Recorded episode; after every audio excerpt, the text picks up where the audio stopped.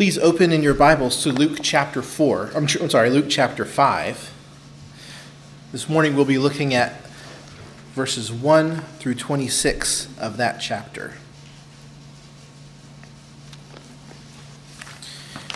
if you're using one of the Bibles that we provided you, you can find this reading on pages 860 and 861 of your Bible. I wonder if you have the same problem that I have when I read the Gospels. That the Gospels often seem like just a, a collection of unrelated things that Jesus did or, or unrelated sayings. It seems like this is perhaps the greatest hits album of Jesus. You know, the original album perhaps had a concept, but now they've just collected the best songs and put them in one place. So it's a struggle when we initially come to the Gospels to see well, why did Luke put these events in this order? Why did he collect these miracles together and then these sayings and these confrontations? But we, we should believe that he did that. It's, it's a mistake to think, well, this doesn't look related, so I'll just give up on trying. I want to encourage you to keep pressing when you read the Gospels and try to discern what is the, what is the glue or the thread that binds these maybe seemingly disparate events together. I think we can have that problem as we look at chapter 5. We see in the, ver- the verses we're going to look at three miracles. We see Jesus uh, miraculously providing this great catch of fish in verses 1 through 11. And then in verses 12 through 16, we see him healing a leper. And then finally, we see him healing a paralytic in this dramatic way. It doesn't really seem initially that these things have anything to do with each other. What's, what's going on? Well, one thing that will help us to see, I think, in this whole section of Luke is that Luke is turning his attention now to Jesus' definition of discipleship. So we see in the first miracle that the point of, the, of that miracle is not the miracle itself, is that, is that Peter is called and given a new job of becoming a catcher of men. And we see James and, and John there with him, the sons of Zebedee, his fishing partners, that they all leave everything and follow him. And then as we, we keep going, we in the chapter, we see that right after our passage this morning, we're going to come to the calling of Levi, the tax collector, as a disciple. And then as we keep going a little bit further after that, we're going to, we're going to see questions from the Pharisees about Jesus' disciples and why they do the things they do.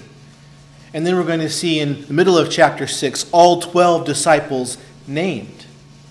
And then we'll see G- Luke's version of the Sermon on the Mount, where Jesus essentially teaches in order to define how a disciple is to live.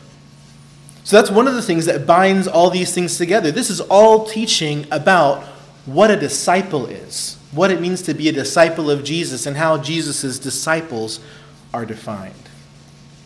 In these first miracles of chapter 5, then, what we're, we're meant to see, I believe, is what a disciple needs in order to follow Jesus. What do you have to have if you want to follow him? And we're going to have that defined for us this morning. We'll see that disciples need to see Jesus as the holy God. The disciples need to be cleansed by him, and the disciples need to be forgiven by him. But as he reveals these things to us, he kind of reveals pieces of a puzzle that we'll collect and kind of be able to put part of it together, but the whole thing won't become clear, I think, until we get to the end and we see all these three miracles together. So, those headings again the disciples need to see Jesus as the holy God. Disciples need to be cleansed by Jesus, and disciples need to be forgiven by Jesus. So we'll begin looking at this first portion of, of Luke chapter 5, verses 1 through 11. Disciples need to see Jesus, the holy God. Let's read this together, verses 1 through 11. On one occasion, while the crowd was pressing in on him to hear the word of God, he was standing by the lake of Gennesaret. And he saw two boats by the lake, but the fishermen had gone out of them and were washing their nets. Getting into one of the boats, which was Simon's, he asked him to put out a little bit from the land. And he sat down and taught the people from the boat. And when he had finished speaking, he said to Simon, Put out into the deep and let down your nets for a catch. And Simon answered, Master, we toiled all night and took nothing, but at your word I will let down the nets. And when they had done this, they enclosed a large number of fish, and their nets were breaking. They signaled to their partners in the other boat to come and help them. And they came and filled both the boats, so that they began to sink.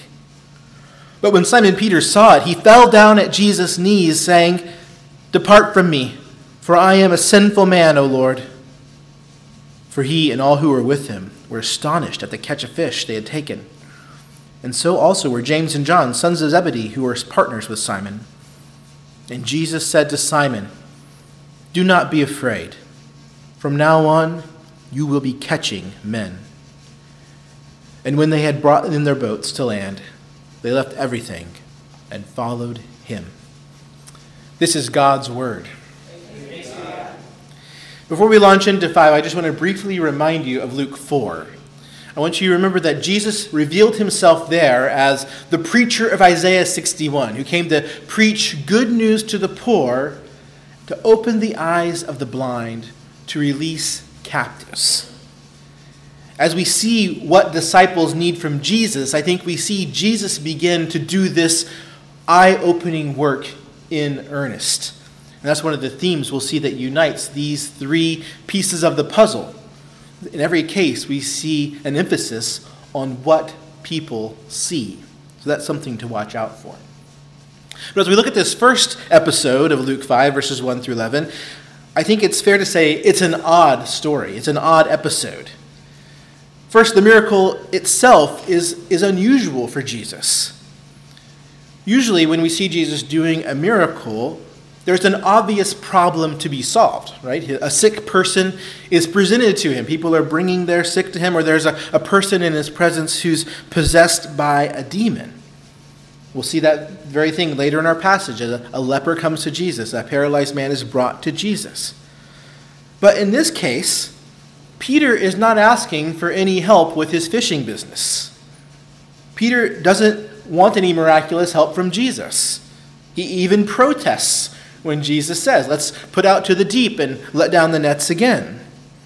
So this is unusual in that the, the miracle is all Jesus' idea, something he did for his own reasons. No one was bringing a need to Jesus in this case. Another odd thing about the episode is the way it ends. The high point of this, this vignette comes from the interaction between Peter and Jesus. So Peter sees the greatness of what Jesus has done, and he falls down on his knees, saying, Depart from me, for I'm a sinful man.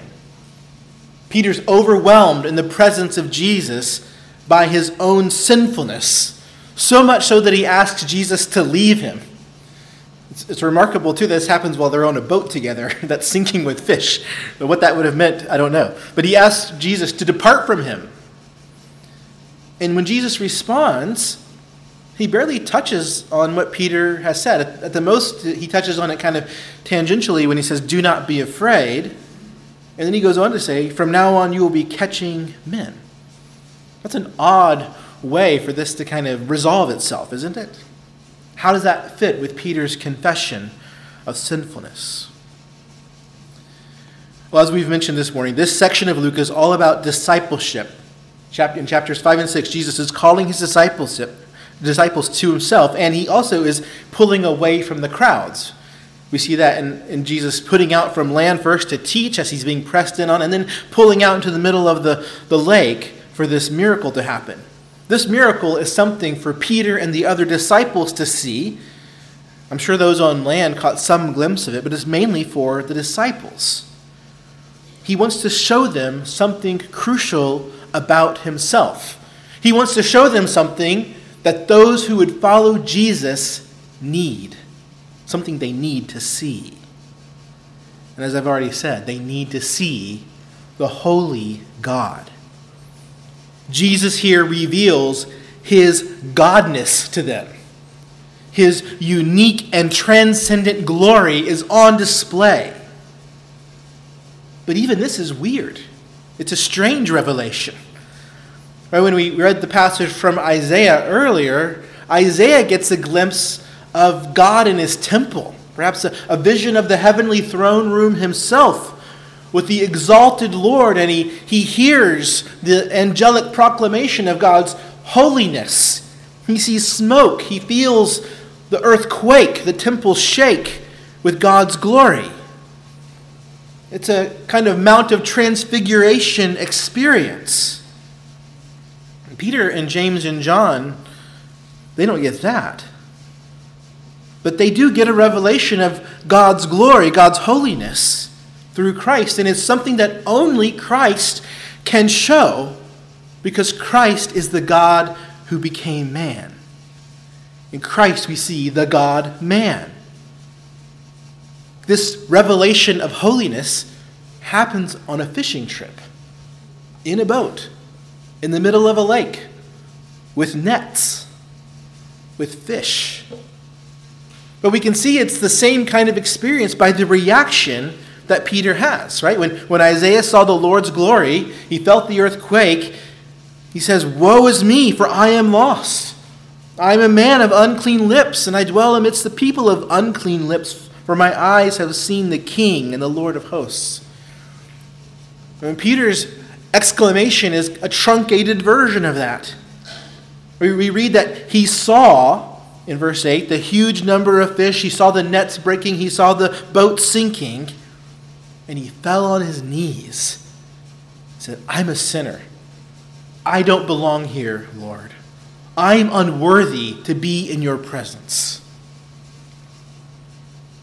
Now, we might find a huge catch of fish interesting. For us, this might amount to a really good viral video that would entertain us for a few seconds before we scroll to the next one. But Peter's reaction shows us something much more was happening. From the depth of the lake, Jesus brought forth fish where there had been no fish. Right? P- Peter's not a, an amateur fisherman, right? Not just a weekend warrior out with his boat. This is his job. He's been out there all night, and there had been no fish. Jesus brings forth the fish. And he brings forth fish in a number and an amount that were clearly impossible. What happened to Peter and James and John in their two boats did not happen. And he did this. Jesus did this miracle before Peter's eyes against Peter's protest. If you recall the very beginning of the story, what are the fishermen doing? They're washing their nets. They're done. They're ready to put up the tackle boxes and tie up the boats, and after this teaching is over, to go on to whatever else is next. Peter would have never seen this had he had his own way. And then we see the effect of what Jesus does. Jesus designed this event in a way to show Peter that he embodied God's holiness and power. And so, we see the glory of Jesus in a sense by seeing its effect on Peter. We see the glory of God the Holy One by the way that Peter responds. He's undone, immediately aware that he's defiled by his sins. He's utterly convinced that he does not belong in the presence of Jesus. He's unfit to be there in this place. Peter's convinced he has no more right to be on this boat with Jesus than he would have to stroll through the temple into the most holy place. Because basically, it's like a Moses experience. You're on holy ground, you're on a holy boat. I want to ask you have you seen Jesus the way Peter did? I want to be clear what I'm not saying. I'm not saying that in order to follow Jesus, you have to have a vision or have to have experienced some kind of personal miracle. I don't want you to go seeking that. I don't want you to try to build your life of faith on those kinds of experiences. No, the way we see Jesus is through the scriptures that reveal him to us. Reading this account shows us Jesus. Reading Isaiah's vision of the Lord high and lifted up shows us Jesus. So when I ask you whether you've seen Jesus the way Peter did, what I mean is, have you come to see that Jesus is the holy, glorious God? Have you seen and felt his perfect righteousness? Jesus never did anything sinful or evil. Have you seen and experienced his unique love? That he died for sinners. Have you come to grips with his total power and authority? That Jesus is the creator of all things and the ruler of all things and the judge of all people. As you've read the Bible and listened to sermons, have you come face to face with Jesus in such a way that you've become desperately aware of your sin, of your unworthiness to be in his presence? Disciples need to see the holiness of God in the face of Jesus. Here, Jesus uses that great power and glory to open Peter's blind eyes. Have you seen Jesus? Have your eyes been opened? If we have a true sense of who Jesus is, we will be awed by him. We'll be awed in his presence. If that's not describing you this morning, if you maybe feel like I've been completely blind to who Jesus is, or maybe you're a Christian who feels like your, your vision of Jesus has grown dull, there are things we can do. First, we can ask God to show us his glory. We see people in the Bible praying that. Moses prayed that, and God showed him his glory. Confess to God you are spiritually blind, or confess that your vision of Christ has grown clouded. Ask God to show you his glory in the face of Jesus Christ. Related to that is to read the Bible. Ask God to show you his glory as you read the Bible. Again, we're not chasing a new revelation from God here. We're seeking Jesus in the scriptures. So if we want to see him, if we want to see Jesus in all his glory, read the scriptures. Seek to find him in his holy word, inspired by his spirit that reveals him to us. Start with one of the gospels. Stare at Jesus in the way he's revealed to us. You might start by just going back through the first few chapters of Luke that we've been through in our sermons beginning last December. Luke reveals Jesus as the Son of God and the Son of Man, the Savior, the one who came to save us from our sin. He's the new Adam and the new Israel who defeated Satan for our sake. Meditate on Jesus and all that he is as he's revealed to you in the scripture. A third step you can take if you feel like you're spiritually blind or your vision is clouded is to talk to a Christian friend about where you are. Talk to one of the brothers and sisters in the church here, or a Christian you see next to you. Ask them to pray for you, that God would take away the scales from your eyes, that He'd help you to see Jesus. You know, one way that God reveals Himself to us is as brothers and sisters in Christ, speak God's truth to us. He means for us, all, the, all of us Christians, to have an experience of God through Christians speaking the truth to us in love. Are you, are you welcoming that kind of speech? Are you seeking other Christians to tell you the truth about yourself? One way we can do this is just start by after church this morning in the conversations we have. Talk about Jesus. Talk about his holiness and glory and goodness to each other. Or you might pick up a good book about Jesus and read it together or read, read one of the Gospels together.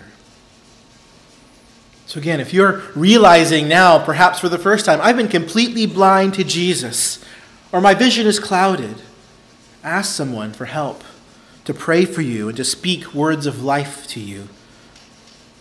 The reality is, we all need frequent reminders of who Jesus is because our eyes are continually drawn away to other things also left to ourselves, we start to invent our own distorted pictures of Jesus.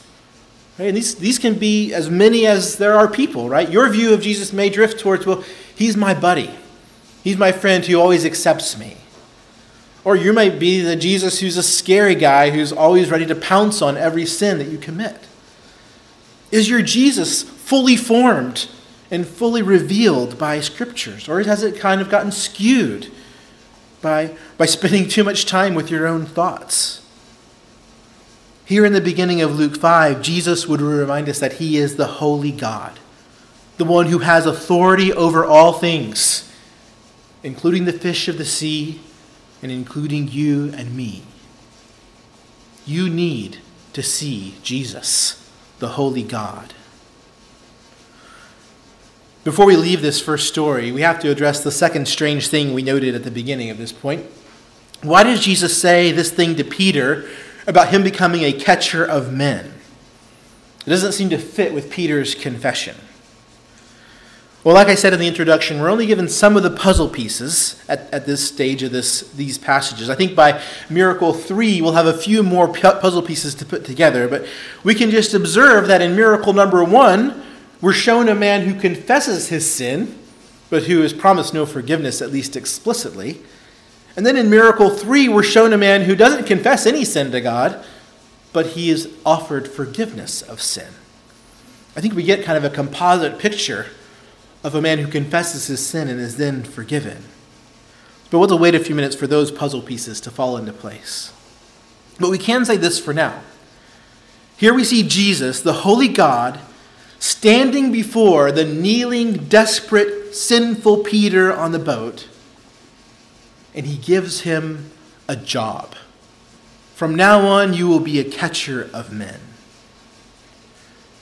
So, just like Jesus has brought this miraculous catch of fish to the boat so, so much that they're sinking, Jesus is here on earth to bring a miraculous catch of men, right, to gather people to himself, to create a kingdom centered around his saving work. And now, what he's doing here is giving Peter a role to play in that process. Peter is going to be one of his gospel gatherers. And once again, we see a parallel to Isaiah 6. What happens to Isaiah after he's overcome? Well, first, the, the cherubim comes and, and atones for his sin by touching his lips with the hot coal. And then he's commissioned to go out and preach to God's people. Well, Peter has the same experience, doesn't he? He's, He's a sinful fisherman overcome by a sin who's then commissioned to gospel work. So even though there's no explicit pronouncement of forgiveness or atonement, in the words, do not fear, and in this calling to a new job, Jesus implies the good news. The good news is that, Peter, your eyes have been opened. Your sinfulness can be cleansed, and you will be useful to me in my work of catching men, of gathering people for my family. So Jesus reveals himself as the holy and glorious God, the God who became man, and he has come to gather a people for himself through the gospel. And in his wisdom and grace, he will use Peter and the other disciples to do that. And this, uh, this first episode does end with not just Peter, but these other disciples as well this inner circle of Christ's disciples. We could say this event marks the, the beginning of the end of their fishing career. And Jesus here has overwhelmed their boats, he's broken their nets, but the importance goes far beyond that. In the middle of the lake, they've all encountered their holy and glorious God. And so they do what disciples do when they've had their eyes opened. They left all that they had and followed him.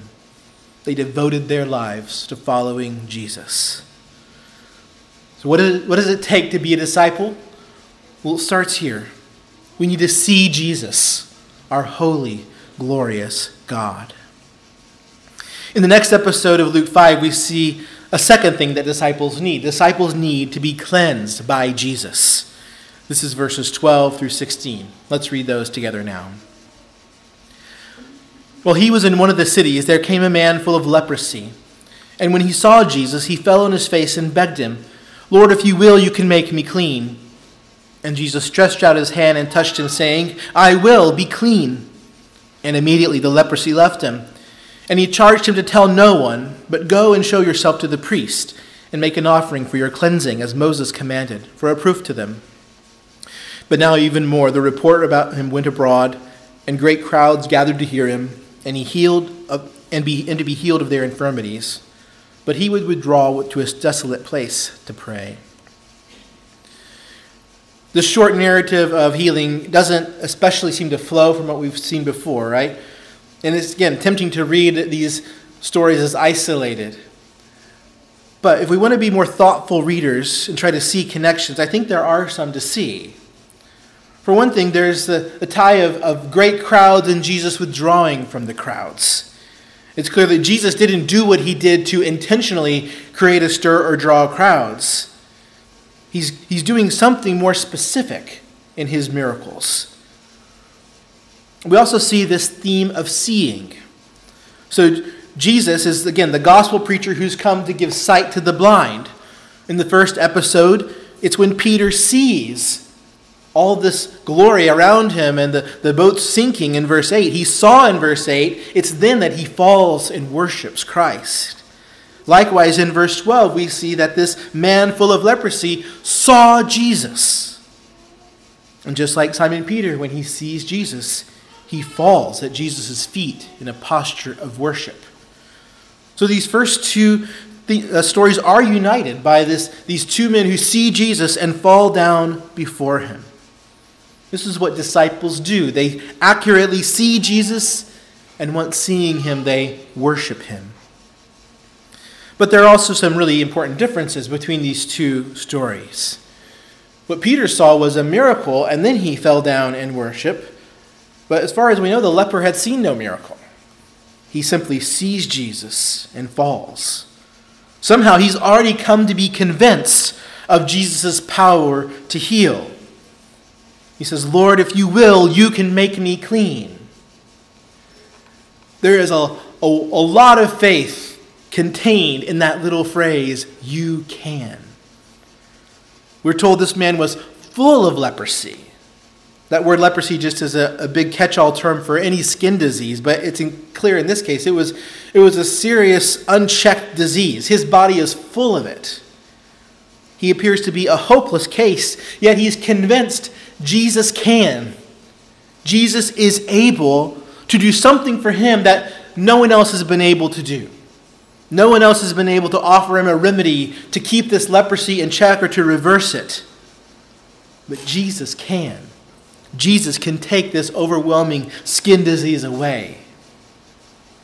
But the main, episode, uh, the main element of this story that makes it stand out is its concept of uncleanness, or we might say legal purity and uncleanness. Notice that the leper does not ask to be healed, right? He asks to be cleansed. And then the word cleansing appears two more times. Jesus says, I will be clean. And then Jesus instructs him to go and offer an offering for his cleansing. That's verse 14. Go and show yourself to the priest and make an offering for your cleansing as Moses commanded. So we're immediately thrown into to the Old Testament law, going back to our series last year through Leviticus, where we learn about the laws of purity. A person with a skin disease was, according to God's law, unclean and therefore unfit to come into God's presence. An Israelite who was afflicted with a disease like this could not come and offer sacrifices at the tabernacle. To be able to come, they had to, to be healed and, and even to prove that that healing was, was legitimate and endurable by being inspected by a priest over a number of days. And then, after it was clear that the, the disease had gone away, then they could come and make their offering. And there was a specific offering prescribed. Now, to be clear, this law of purity wasn't instituted by God because he wanted to give you know, people with rashes a complex about themselves. The, the laws about purity were a way of teaching Israel about God's righteousness and life. So anything that was sinful or polluted by death was not permitted to come near to God's tabernacle. And so the very fact that skin disease is this very visible symbol of illness and, uh, and uncleanness, it, it required this special treatment. Having a skin disease was like walking around with an, an advertisement on your body for sin and death. It didn't mean that that person was personally impious. It was just a kind of a glaring advertisement, right, of, of the existence of sin and death. And so God prescribes these special laws. And these special laws are ultimately intended for the restoration of this person with the skin disease. That was the hope that this person would be healed and restored and be able to enjoy fellowship at the tabernacle or eventually the temple. But what's also clear in the passage we read from Hebrews and other places, the law itself could not heal anyone. And so we have to ask what was the hope for a man like this man full of leprosy in Luke 5? Whatever steps he had taken by far to be healed had clearly not worked. He would have been in despair if he was a pious Israelite because he was apparently permanently unclean, permanently barred from coming near God's holy temple. There's another aspect that we need to remember about such diseases and their, their legal uncleanness. According to God's law, such uncleanness was contagious. So, someone who touched a dead body, just by touching the dead body, would have to purify themselves. And so, the last thing that a faithful Israelite would want to do to a leprous person would be to touch them. Because now the person who's touched them must cleanse themselves and go through this time of, of purification. So when we look at these, this miracle through those lenses, we get a much more powerful picture of what's going on. The man full of leprosy is an Israelite legally barred from God and God's people. He is a walking symbol of sin and impurity. It's not necessarily a comment on his spiritual state, but it's a reality of his situation. But this clean man, unclean man has come to Jesus in faith.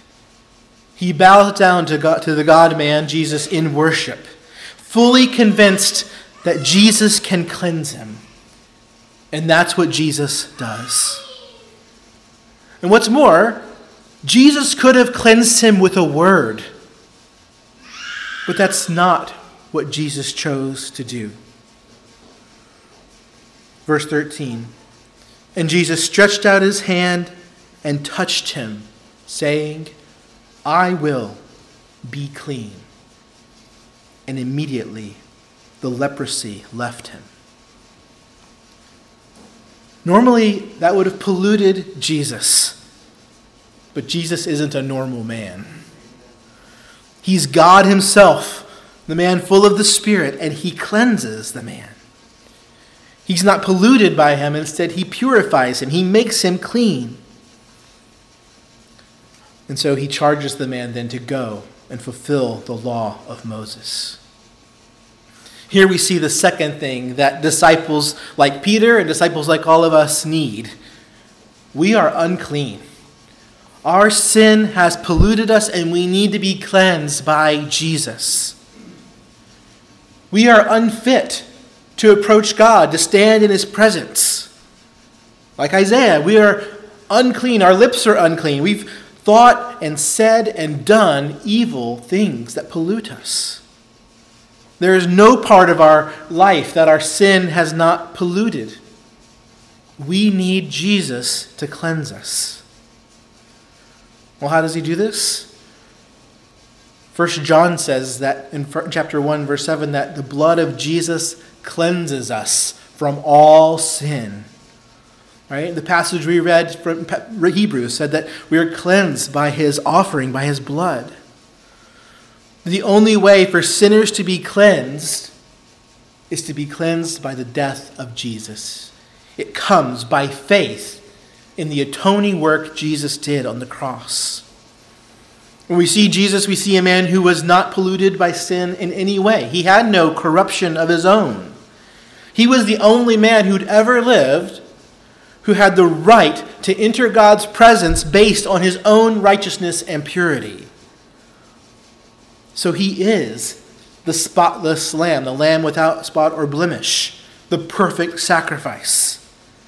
He is the one who can cleanse us of our sin. He is the one who can wash us with his blood. So when we come to him by faith and trust in his death for us, we are purified. This is the good news of the gospel. We are by nature, because of our sin, unfit to come into God's presence, but by coming into contact with Jesus, by resting on his work for us, we can be cleansed and made pure. Think back again to Peter. Undone by his sin, he knows he's utterly unworthy, polluted by sin. What hope is there for him? Well, here in the story of the leper's cleansing, another puzzle piece falls into place. Jesus can cleanse the impure. Disciples need to be cleansed by Jesus. You might know the verse 1 John 1 9. It says that if we confess our sins, he is faithful and just to cleanse us from all unrighteousness. There is no following Jesus without being cleansed by him. Have you been cleansed by Jesus? This cleansing of the man full of leprosy is good news for people who know themselves to be full of sin. People like Isaiah and Peter and you and me. How great is your sin? Our sin is great, isn't it? But God's grace in Christ is greater. God's power to cleanse through Jesus is greater. Jesus will make us clean. So if you're full of sin, look to Jesus. Trust in his death. You can call out to him with the leper's words Jesus, if you will, you can make me clean. And he will. By the power of his righteous life and his perfect offering of, for sins, he will cleanse you and make you fit for God. Disciples need to be cleansed by Jesus. And that brings us to the last episode of our passage. And the third thing disciples need disciples need to be forgiven by Jesus. Let's read this healing of the paralyzed man in verses 17 through 26. One of those day, on one of those days, as he was teaching, Pharisees and teachers of the law were sitting there who had come from every village of Galilee and Judea and from Jerusalem. And the power of the Lord was with them to heal. And behold, some men were bringing on a bed a man who was paralyzed, and they were seeking to bring him in and lay him before Jesus. But finding no way to bring him in because of the crowd, they went up on the roof and let him down with his bed through the tiles into the midst before Jesus. And when he saw their faith, he said, Man, your sins are forgiven you. And the scribes and Pharisees began to question, saying, Who is this who, who speaks blasphemies? Who can forgive sins but God alone? When Jesus perceived their thoughts, he answered them, Why do you question in your hearts? Which is easier to say, Your sins are forgiven you? Or, or to say, Rise and walk. But that you may know that the Son of Man has authority on earth to forgive sins, he said to the man who was paralyzed, I say to you, Rise Pick up your bed and go home. And immediately he rose up before them and picked up what he had been lying on and went home, glorifying God. And amazement seized them all, and they glorified God and were filled with awe, saying, We have seen extraordinary things today. Well, this is one of the most memorable scenes of the Gospels it's easily translatable into a Sunday school diorama where you can take the tiles off the roof, right, and have Jesus be seen there. But once again, we shouldn't look at this event in isolation. It's part of this bigger story that Luke is telling here. Once again, we have a theme of what people see. We see Jesus sees something here, but also this episode concludes with the crowd or all there saying, We have seen extraordinary things today. Jesus is opening blind eyes through what he's doing. But there's another interesting way to compare this episode to the two that came before. We hopefully you saw that when Peter saw Jesus and what he'd done, he fell on his face at his knees. When the leper saw Jesus, he fell on his face before Jesus. Now, here we don't see anybody falling down before Jesus. But it's intriguing where does the paralyzed man end up before Jesus heals him? He's laying on something portable on the ground before Jesus. So that when Jesus heals him, he says, Rise, take up your bed, and go home. Another example of some, someone prostrate before Jesus being healed by Jesus. A helpless man being forgiven and raised up by Jesus. And yet again, there are differences. One difference here is the introduction of Pharisees and scribes who oppose Jesus. In their thoughts, they accuse him of blasphemy because he said he can forgive the man's sins. Now, if Jesus were any other man, they would have been right. But Jesus is not another man. Right? is the one who commands the fish of the deep. He brought so many fish in that he caused Peter's boat to sink. He's the man who just made the leper clean. And so Jesus reveals himself as the man who knows even their secret thoughts. And so he says to his silent accusers, Why do you question in your hearts? Which is easier to say, Your sins are forgiven, or to say, Rise and walk? I don't think the point of this question is to present Christians a riddle for us to solve in Bible trivia. The point is what Jesus says the point is to show that he has authority to forgive sins by exercising his authority to heal this paralyzed man. The point is that Jesus does here what only God can do. Only God can raise the dead. Only God can make a paralyzed man rise and walk. Only God can forgive a sinner. Friends, consider the picture then that Luke paints for us with these three miracles. I said at the beginning, we need to encounter Jesus and see Jesus as the holy God, the God with power over heaven and earth, the God with a power over the depths of the sea, who makes fish come out of nowhere. Jesus is revealed to us with that kind of power, a power that should make us tremble before him with awe. And yet, here in story number three, how does he use that power? How does he display his power? By healing and forgiving. And by healing in order to show that he is the forgiver of sinners. To show that those who were guilty before God can be forgiven through Jesus Christ. Earlier, I quoted part of 1, uh, 1 John 1 9, that Jesus is faithful to cleanse us from all unrighteousness. Well, here's the full quotation beginning in verse 8. If we say we have no sin, we deceive ourselves, and the truth is not in us. If we confess our sins, he is faithful and just to forgive us our sins and to cleanse us from all unrighteousness. You see, the, the, the gospel writers and the epistle writers, they want us to see Jesus does both things.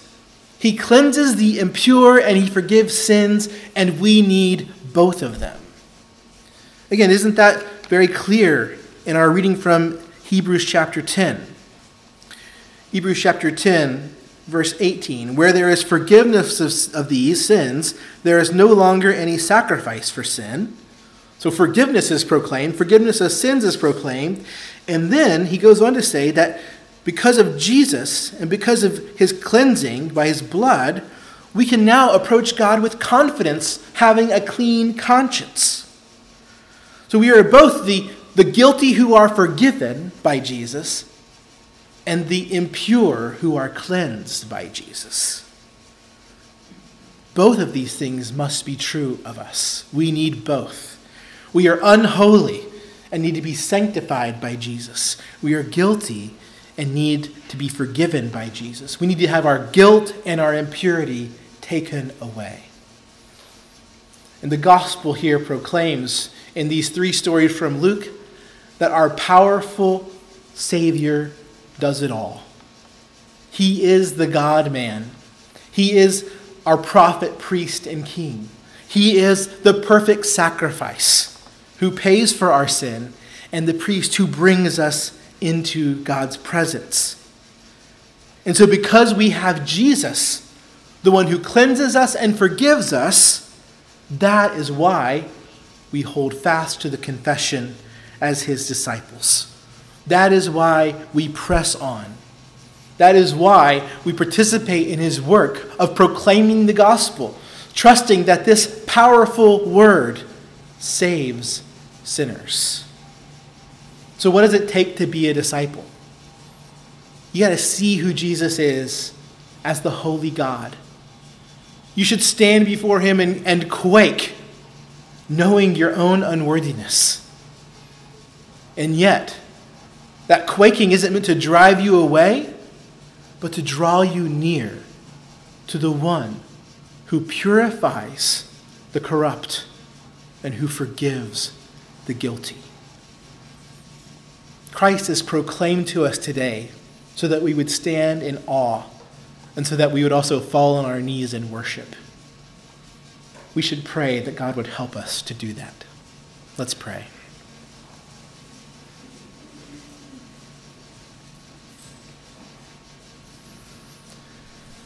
Oh, Father in heaven, we have so much to praise you for.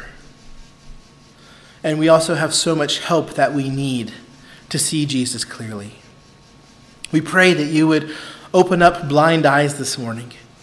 If there are friends or children here who have yet to come to faith in Jesus, we ask for you to show them Jesus today. We pray that they would know that Jesus takes their sins seriously, that it is no small matter to offend the holy God. But we pray that they would also know that Jesus, the Holy One, is the friend of sinners and that through him they can be cleansed, that they can be washed and forgiven. Father, we pray for our church that we would be a people who see Jesus clearly. We pray for your help that we would all seek Jesus in your word and that we would have our, our wrong views about Jesus constantly corrected by the scriptures. And we pray for your help to be those who speak words of life to each other that we would proclaim the truth about Christ. We ask you to help us do this every day, as long as it's called today, as we see the day approaching. Give us grace not to grow complacent.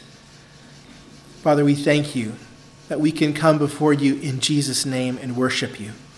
That we come to you forgiven of our sins, righteous in Christ. We come to you cleansed and pure and so we can enter your holy place with boldness this morning. We praise you for that in Jesus' name. Amen.